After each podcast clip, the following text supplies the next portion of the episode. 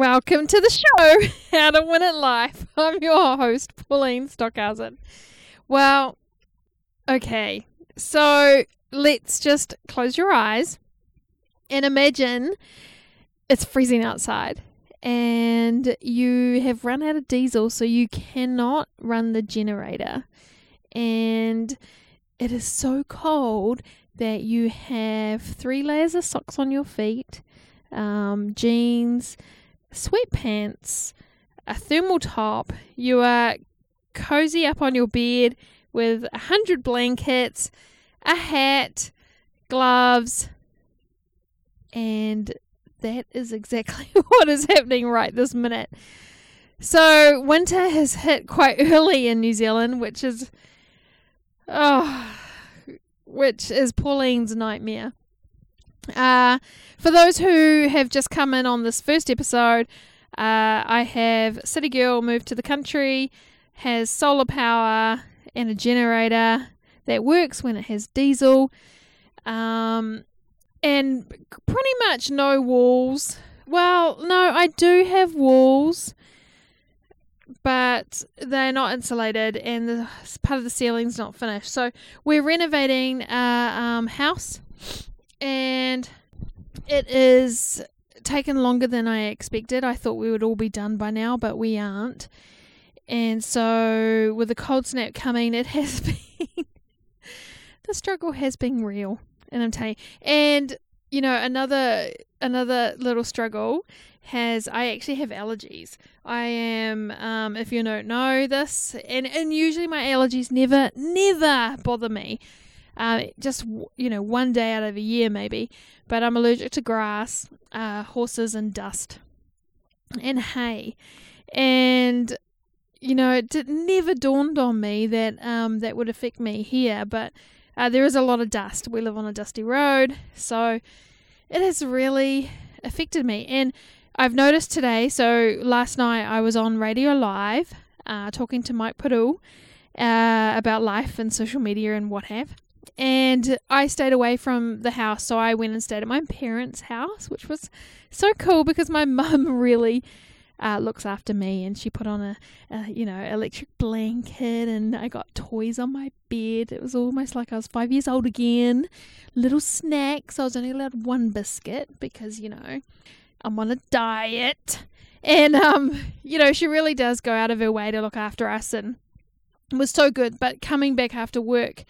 You know, I've been fine, and then I suddenly came back and my nose was running, my eyes were t- twitching, and it really is um, difficult. So I'm spending a little bit in medication just to keep myself sane, if that is possible at all.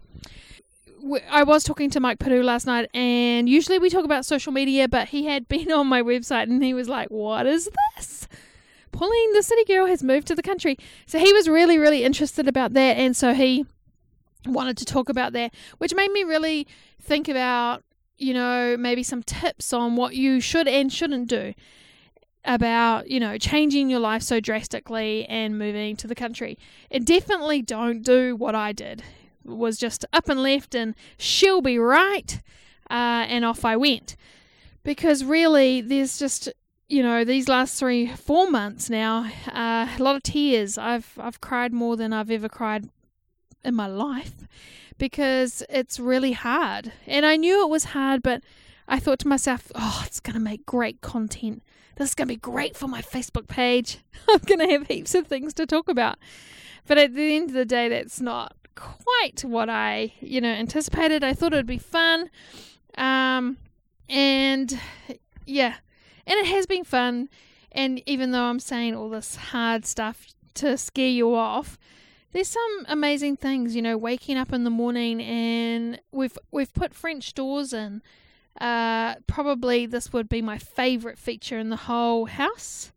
Um, and so making my coffee making my coffee in the morning and sitting there and the trees I've got kowhai trees uh, and totara trees you know real native trees outside the doors and the river's there. So when the river is full, it just looks amazing. And just sitting there, you know, it's just so peaceful. Uh, one of the other highlights is I've lost 12 kilos because you will lose 12 kilos if you have to mow the lawns for days on end. And the reason I had to mow the lawns with a little hand mower was because the tractor broke. One of the tips that I would say if you were thinking about moving to the country is really plan and plan for breakages. That you know, one of the things that I have learned from the farmers around me is that things break and they break often. You know, the first few weeks of being here, the tractor broke, which means, you know, you can't mow the lawns. And, you know, lawns that aren't mowed just drive me crazy. Now, this would be fine if I had a little plot, you know, in the main, you know, main town centre and it was just like you you mowed for an hour and you were done you know, there is acres and acres, well, not acres, but, you know, a lot of lawn to do. And not only do you have to mow it, you have to weed eat it as well because some of it is on a real high slope. But I have learned that I really love mowing lawns, and I also have learned, which is really important because I am allergic to grass, that if I don't mow the lawns with glasses, um, I actually end up looking like I got stung by a million bees on my eyeballs, and um, yeah, people run and scream when they see me. So, a few little lessons there. If you're going to mow the lawns, wear glasses, and preferably long pants. Another lesson I learned that if you wear shorts uh, and you are weed eating, sometimes you hit a rock and that rock will slam into your leg and you'll have bruises. Uh, yeah, I learned that lesson. Other things to think about when you decide to live off the land is really get an understanding on power, how much power things use. Uh, what I love, you know what I love? The fact is, I save so much power. I've become this person who's like charges up her things in her car. Um, and so we don't need to use a lot of power. We have uh, lights that are solar lights and they're really bright, so we charge those up all the time, and they're really really good. And we don't, so we don't use a lot of power, uh, which is really good because if it's not a sunny day, you won't have a lot of power. You know, you have a generator to back up the solar if you don't have enough light, but there's lots of things that happen. I mean, I learned that a toaster uses up a lot of power. Who knew? Who knew? And we're cooking our food. It's still on the camp camp cooker, and I've become quite crafty in the way that I can cook my food, and I sort of love it. Really, you know. So all this hardship and craziness, you're thinking, why do it? It's a way of life. You know, sometimes when you're tired, you would sit and watch, you know, 20 seasons of some TV program when actually what you could be doing is cutting down trees and and um, digging up uh, waterfall so that it has a pond or making building a deck learning how to build a deck and did you know that there's all these different types of wood like, I just thought you bought wood and you can make stuff out of it, but there's all these different types of wood and different sizes and stuff. So, you know, I sound like a real earhead because I didn't even know about this this sort of stuff, but uh, it's been really interesting. But yeah, it has been a real slow process. Uh, it's very difficult at the moment because with the work that I do, um, I'm very full on and it's going to be a lot harder. So we are going into the winter and I am contemplating whether to get an apartment during the weekdays and having the country life on the weekends just until we finalize the house so it's perfect and it has a fireplace because all these things take time. You know, oh gosh, think I'm such an impatient person. Like when I plan something, I expect it to be done, but what's really difficult is you go to plan to do, say, uh, a ceiling, fill in the ceiling, which would obviously be the thing to do. But then, you know, we had a whole lot of rain, there was a lot of flooding, and the generator started to sink where it was um, placed, and it actually needed to be on a concrete base. So, and that was became quite urgent, you know. You had to put everything even to perspective. You know, what's the priority here? We need a generator, and it needs to be um, on a stable, stable, stable ground. because if you don't, um, what was happening is it was slipping, and the the pipes from the tank were uh, starting to crush.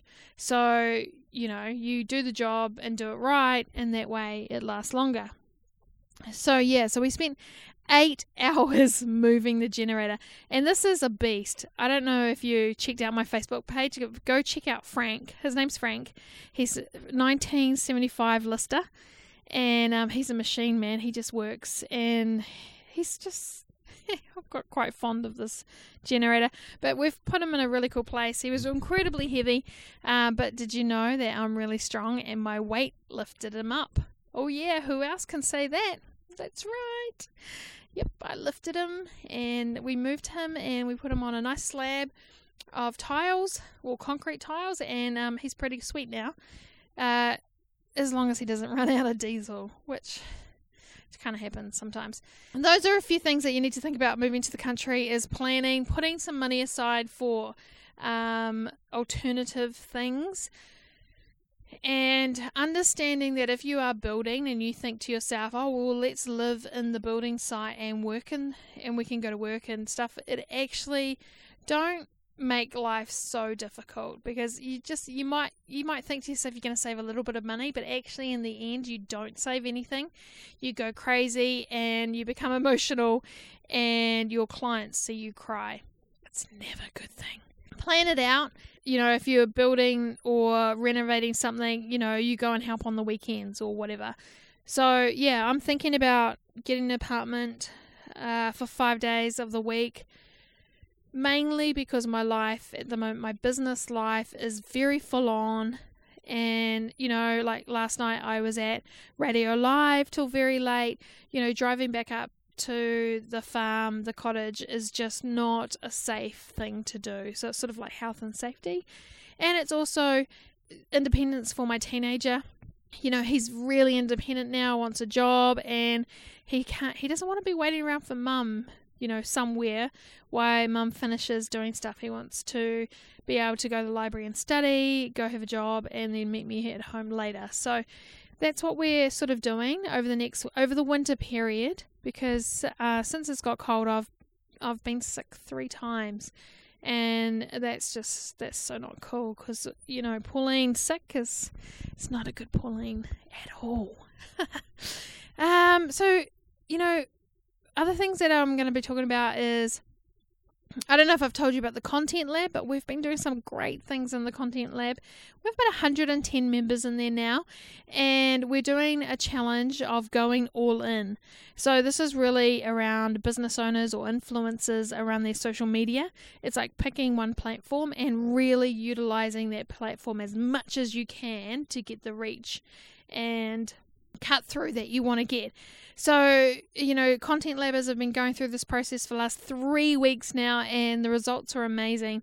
Uh, I'm so excited because I really uh, decided to ramp things up. Um, and this is not about Facebook advertising as well. This is about using strategies that you can um, get reach without actually using Facebook advertising if you can aff- if you can afford it. I'm loving the results and the content labbers. Oh, they're just you know when you have this idea that of how it's going to work but it, it takes a while to get there so it hasn't it hasn't been until we hit over 100, me- 100 members that people started to gel and get to know each other and work together and oh it's just such a great community and they're all business owners a few influencers who are working on their own business so and and they're just you know, growing and the reach, you know, they're up 10%, 5%, and the engagement and the, the feeling that they're getting, uh, knowing their audience and the people that they're constantly talking to is such a great feeling.